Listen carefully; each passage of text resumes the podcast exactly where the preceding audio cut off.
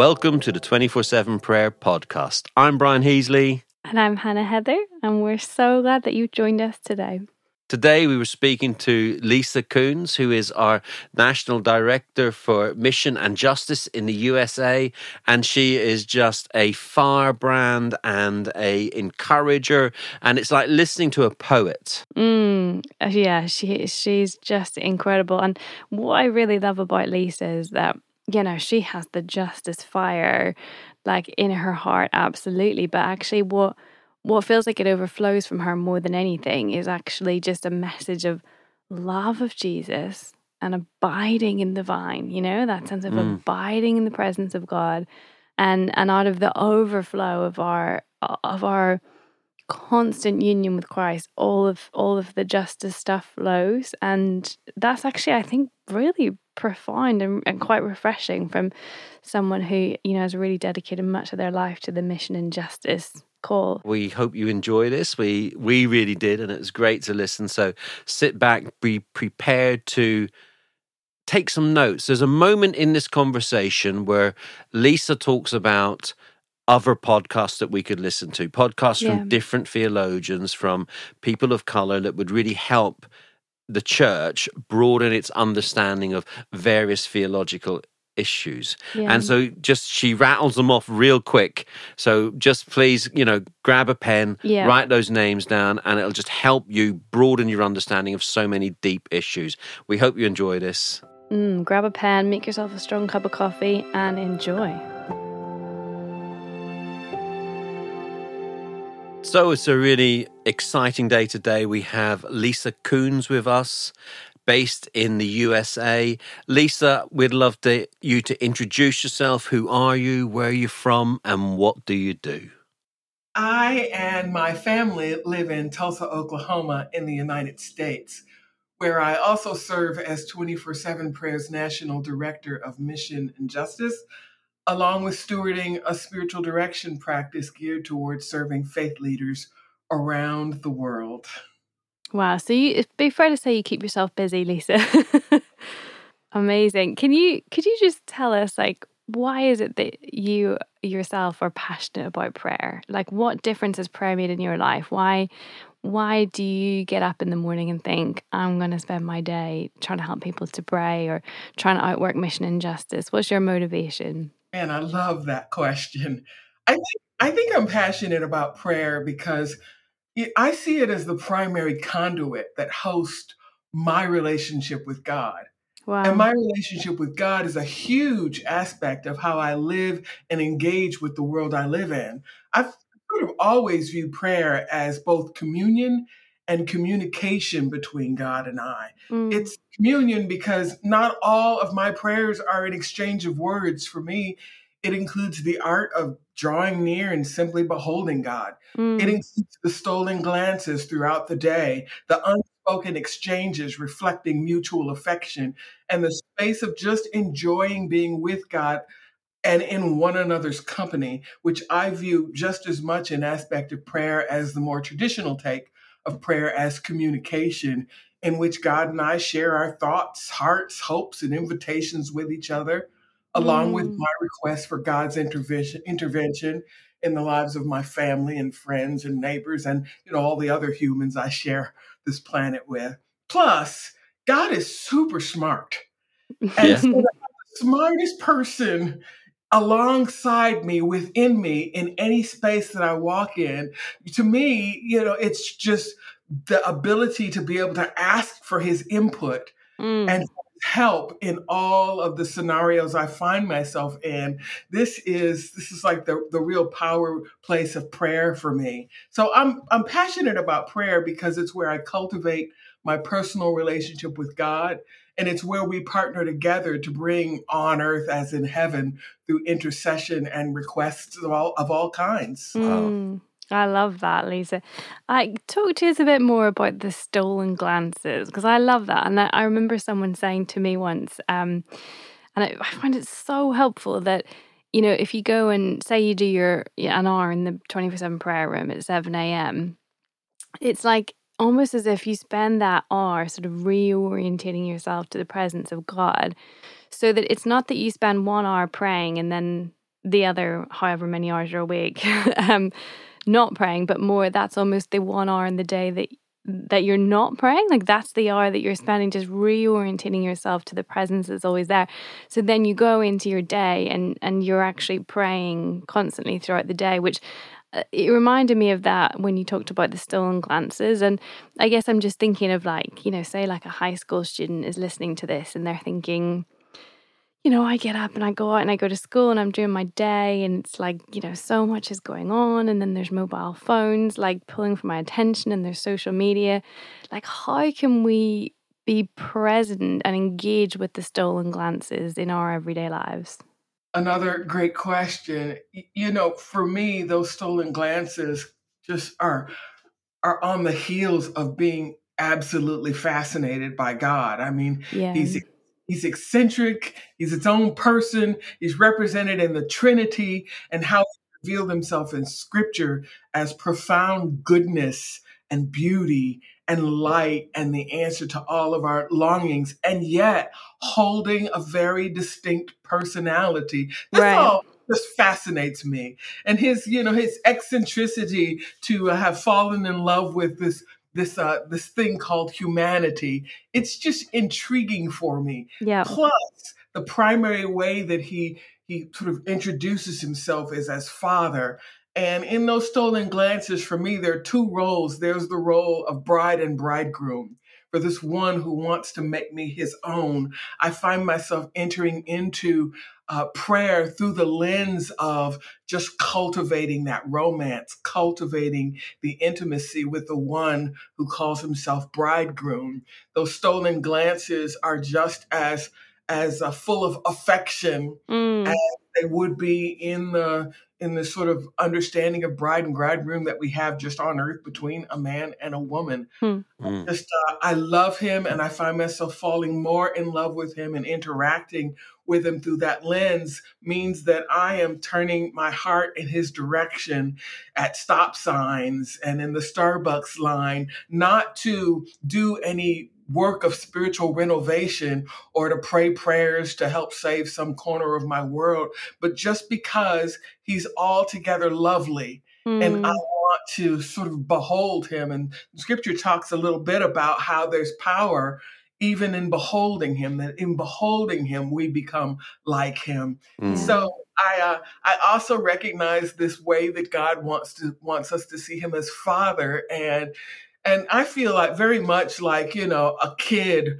roaming around in the world and and the world is a complex place. I just find myself looking back to make sure dad is somewhere in the room, to make sure I can see him and get to him quickly if I need to. You know, I'm out in this playground called the world he made for us.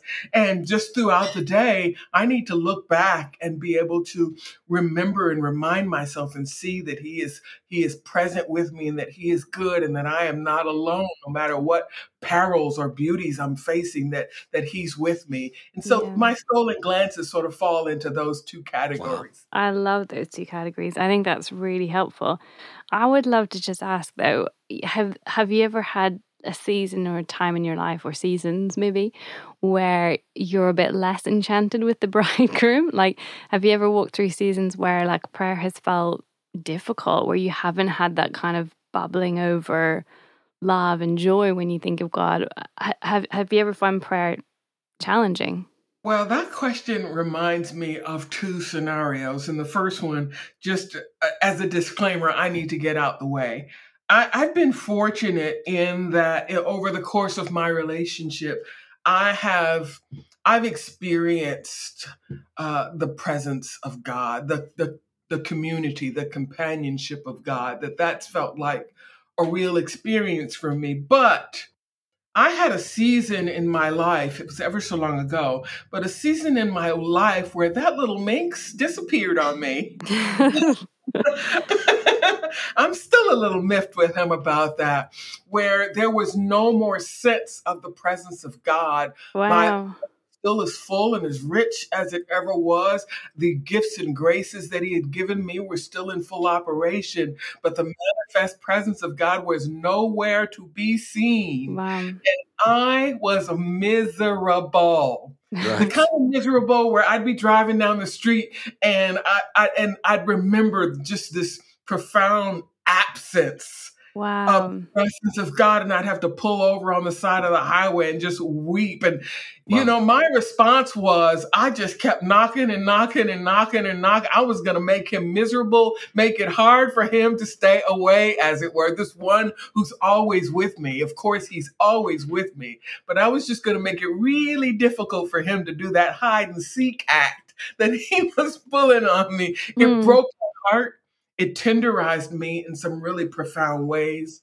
It was actually fellowship with so many of the saints in uh, in older generations who talk about dark nights of the soul or talk about what it means to live with a God that is not in full view. So my first response was just to make God miserable and make it hard for him to stay away. But Do you think we can actually do that? Make God miserable? Uh, I just was going not God was going to irritate him into coming back.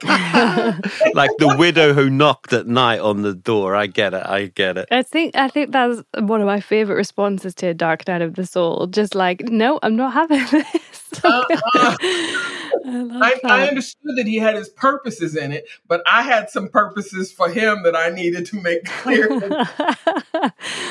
Uh, so good. Lisa, just just on that, well, not quite on that, but you we're talking about those moments where God sometimes feels absence, where there's brokenness in the world, and uh, you were during lockdown, you were very instrumental in taking a, a quite a large posse of people down to uh, the the situation that happened with George Floyd, and the praying into some of the injustice that you have witnessed towards people of color in your own nation.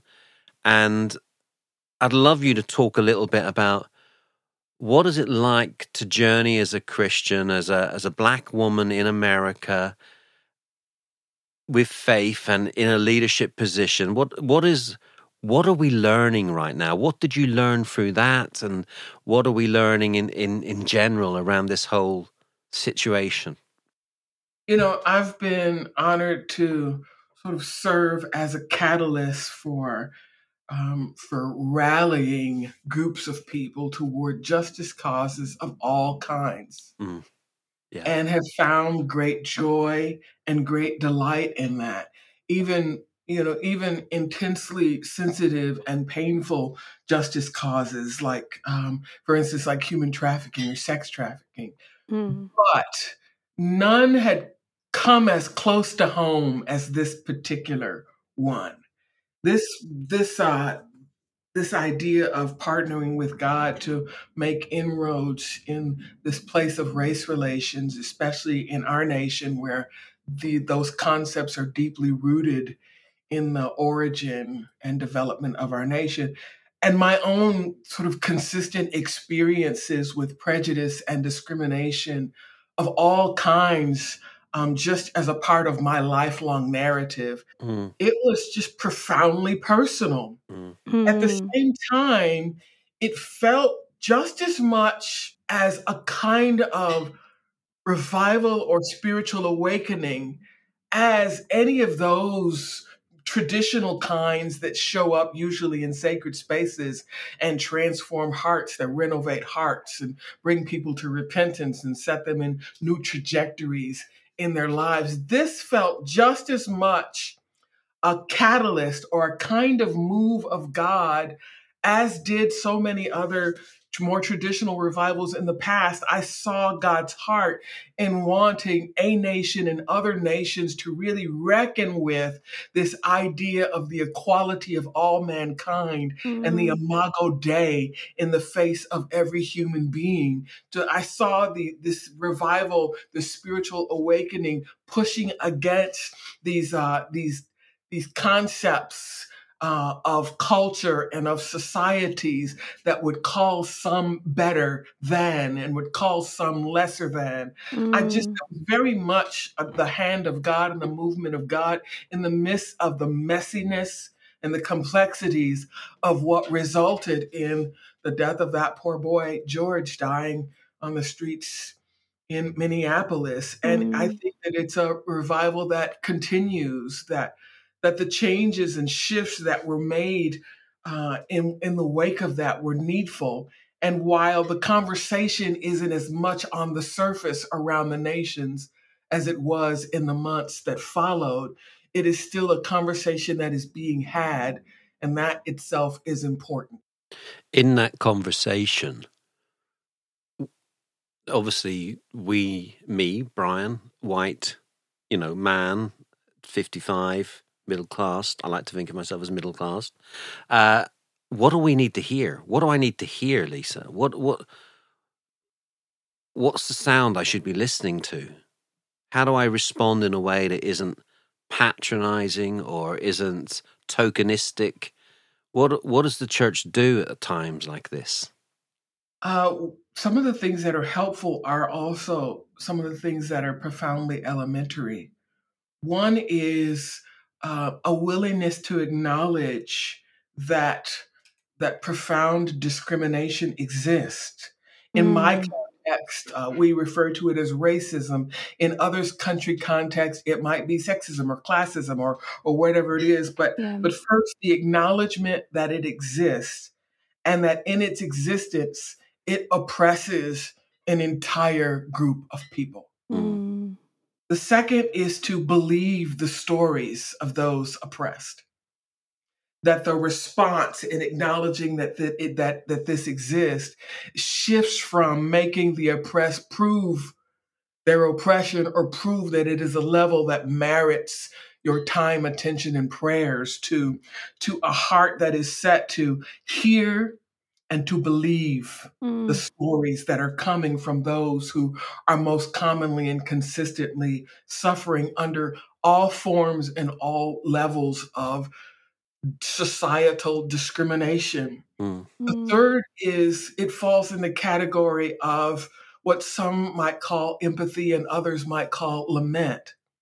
Just this uh, this willingness to uh, sort of stand in the shoes of someone, to to empathize, and uh, have a heart that's willing to lament with the uh, the hurdles and the unique challenges that have gone with this level of consistent oppression.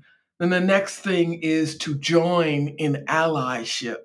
Mm. The, the scripture talks about it in terms of being a voice for the voiceless, standing in and championing the cause of those who are oppressed and those who are marginalized. Scripture is replete with very clear responses God wants us to have to those in that people group. We're just not used to putting those in the people group that include those who've suffered racism, those who've suffered classism, we Mm. have an idea of what poor and oppressed and voiceless look like that uh, that these things we're talking about today don't always make that cut even though they fit perfectly i think Mhm. into what god was calling us to pay attention to so allyship and Mm. now we fall into the arena of discipleship because allying with the marginalized, the poor, and the oppressed, that is that is a discipleship issue. The church is called to be discipled into that so that that is a part of how she moves through the world. But that hasn't always been the case. And so sometimes it can feel like if you give attention to issues like this, that you are veering from a calling to just preach the gospel, not realizing that this is at the heart of the gospel. Yeah. Mm. Genesis to Revelation, God has always highlighted, He has always practiced equity and highlighted those on the margins, those whose society has consistently discriminated against or shown prejudice against or oppressed. He has been faithful to call us into that calling. And so, things in seasons like this, we have to be faithful to respond um, and, and understand that this too is what it means to be a witness, and that Mm. this too is what it means to preach the gospel, and Mhm. this too what it means to to do justice in the earth. Mm. So that's so beautiful and so eloquently put. Tell me, what does unity and diversity look like in the American church? What's the dream? What's the big idea? What's the vision? Um, the the dream of unity of diversity, specifically in the American context, is is an understanding or the living out of unity without the expectation of uniformity. Mm-hmm. It's good. The way that we sort of have unintentionally approached unity is in the context of uniformity. And so we have these places where we call what we're doing unity, but really what we're doing is being unified with those who are most already like us. Mm-hmm. hmm And so the dream is unity without the expectation of uniformity, that that shackle has been released from the definition of unity so that we can explore more biblical fulfillments of it. It's the kind of unity that aims for harmony and understands the need for different chords in order to reveal and reflect the many aspects of God's ways and works Oh, it's beautiful. I love that. that refuses to colonize, but rather respects and is able to champion the unique and diverse ways others rightly reveal and reflect God's ways and works. Mm. Unity and diversity reflects a willingness to work together for the greater good, even though we identify that each tribe or each group has a different emphasis or a different way to do it. That is a different, a different um, note that they bring in order to create what is harmony or chords that resonate with the beautiful sound of on earth as in heaven. Unity that is born from God causes us to confront the places in ourselves that would be territorial, Hmm. that feel like that we would experience a loss if we shared our spaces and resources and shared our initiatives and worked together in new ways. Unity has the ability, at least from God, to push back the kind of darkness that would keep us separated Mm. like marbles in a bag, unity that I dream into actually allows us to be fitly joined together, compacted, so that we're able to resource one another with the full measure of the resources of heaven. And unity of that kind is the most profound witness that the world can see that God actually existed and sent Jesus to save the world and that he is good. Scripture says it says it very plainly that this kind of unity um, uh, represents Christ being lifted up and has the ability to draw all men to himself, even those who have long and rightly labeled the body of Christ hypocrites and judgmental and not playing well with others and not sharing their toys in the playground Hmm. that this kind of unity moving toward it would do more for evangelism and for the witness of the body of Christ in America than almost any other initiative has been able to do. It's a super compelling dream, Lisa. I love it, and I'm there. Tell me, what does that look like practically? How do how do we?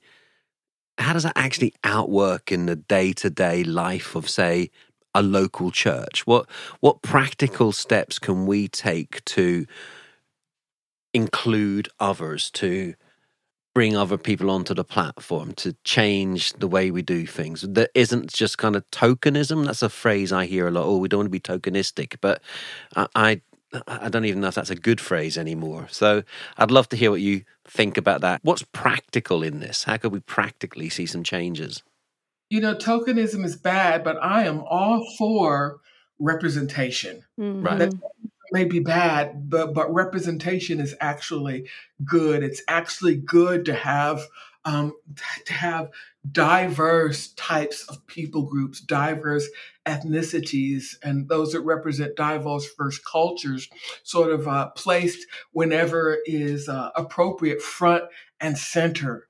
It, uh, and and so I'm a huge fan of championing the cause of representation, but you know, the real unity and diversity in a congregation is done in the work of of its leaders plotting and strategizing with the permission of God and dreaming into what it could look like to reach out to congregations that are of predominant different ethnicity and culture than they are to Mm. explore together leadership team to leadership team, what it could look like to allow the different cultures, um, the different perspectives to influence one another, what it could look like for for two churches or a couple of churches. I'd love to know, Lisa. Like, uh, I just, I love what you're sharing. And I think that message, that call to the church that you are bringing, that prophetic call, which is, you know, justice and bringing people in from the margins, like this is not peripheral to the gospel. This is absolutely central to the vision of Jesus for humanity, to the work of restoration and you know the work of resurrection like that th- this is central to the work of resurrection that he's doing in our world. How do you overcome because i think eh, there's something about that message that it feels like we have to keep saying it again and again and again and you always always seem to get this pushback from certain corners of the church that would say it's a secondary issue you know and and, and all that kind of thing. How, how can we keep keep that voice strong. And and and I guess the flip side of that question is like how do we not get tired? And I know I have heard from so many friends of color that you know after George Floyd's death there was just this like it was like a tiredness that led to a massive outcry. But how do we kind of keep crying without getting tired i guess is my question. How do we how do we persevere in what honestly does often feel like a fight for justice. You know what I think honestly is that zeal makes a very bad God. Ooh, I, I like that. Tell us tell us more. Passion for an issue makes a terrible savior.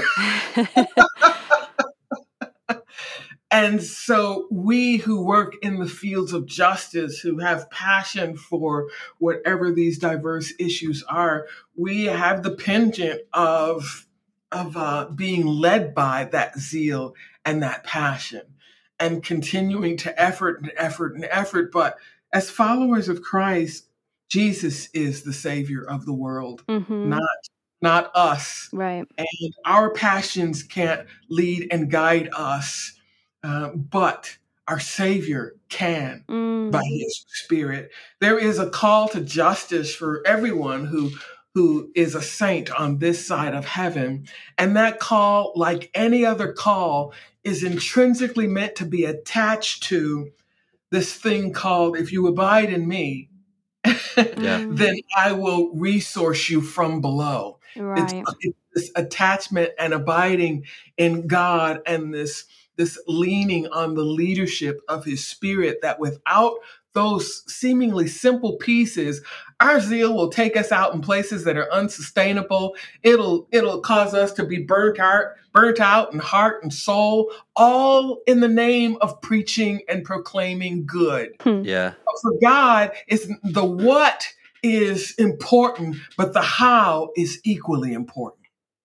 That is that i love that lisa. That's that's that's really helpful. Um, and you have experienced like micro critique, you've experienced larger critique as you've gone along. You've, I, I know you've, you, you know, even as just in how you live your life, you've championed, as you say, you know, victims of injustice in many different areas and many different ways.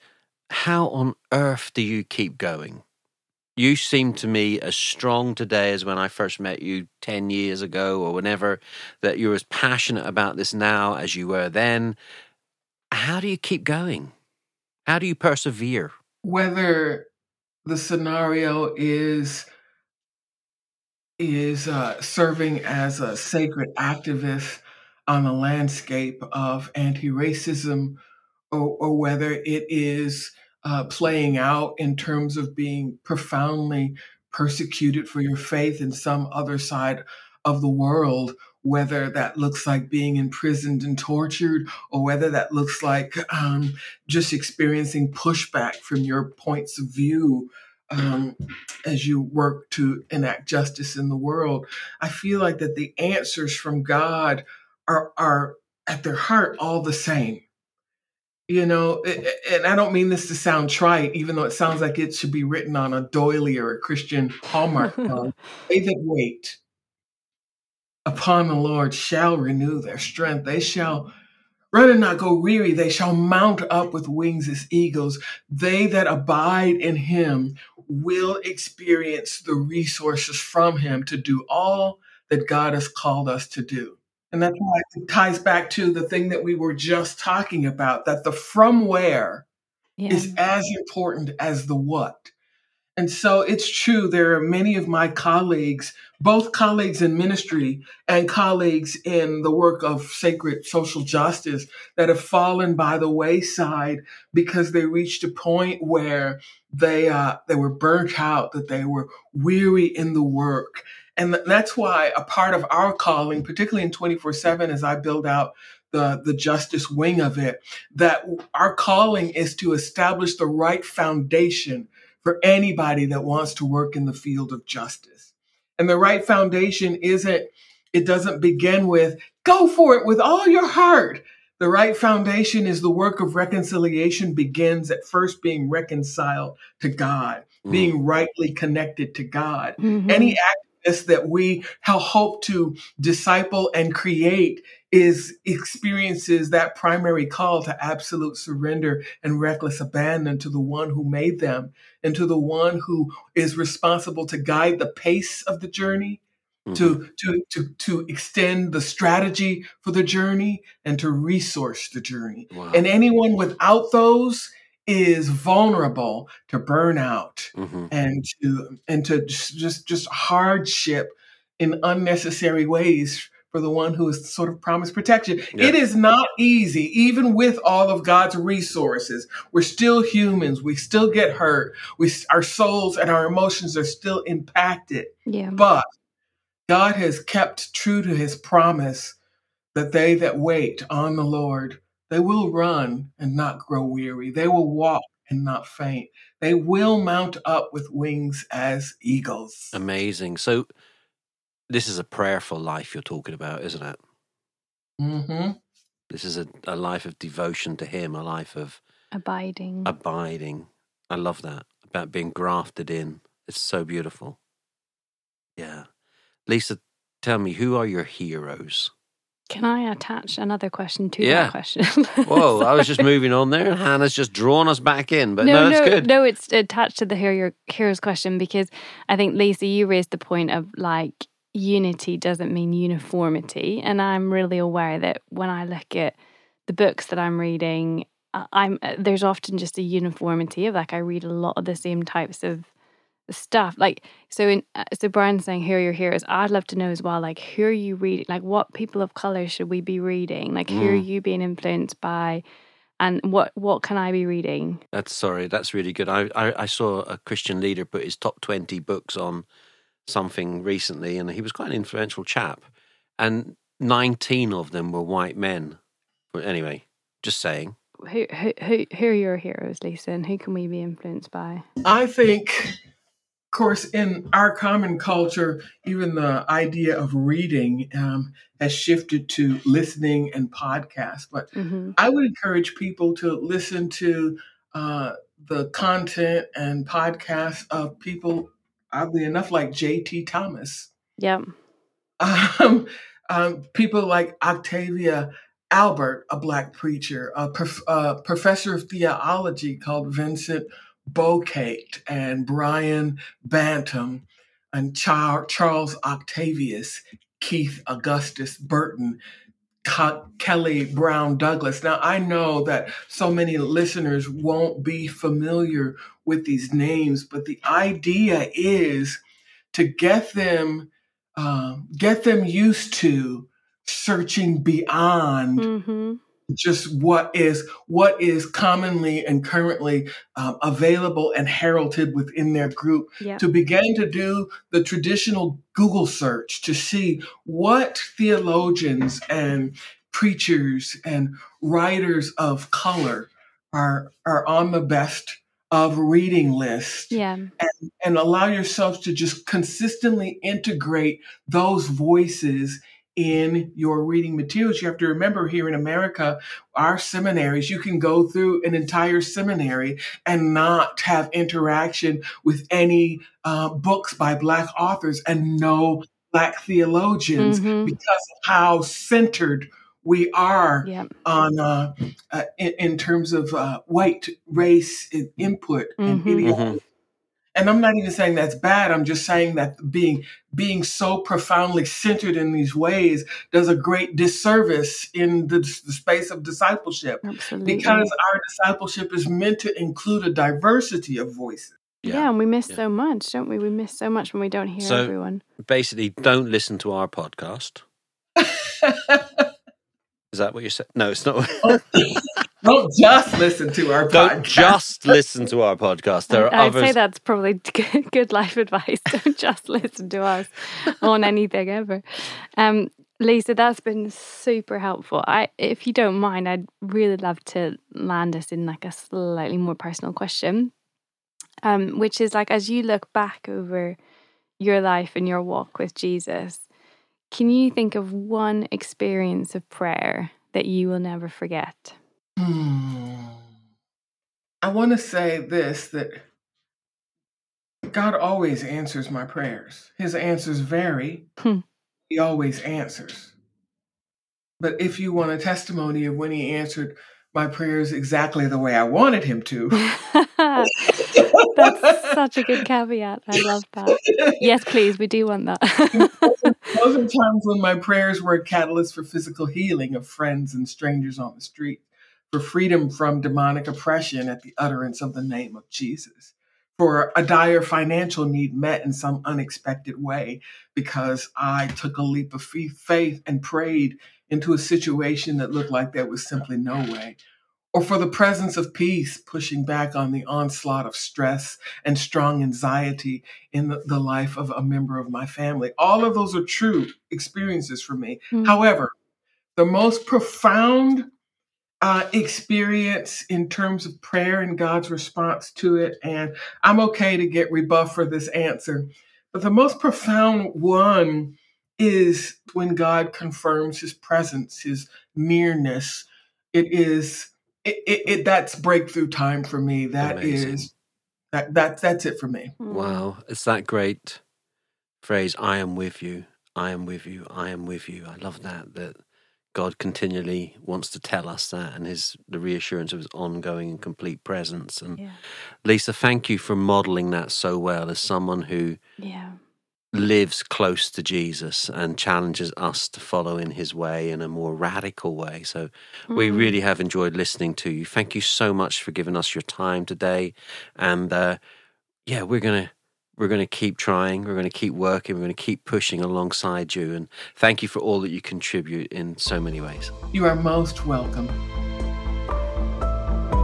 Thank you for listening to the 24 7 Prayer Podcast. If you'd like to find out more about our work, please do visit 247prayer.com.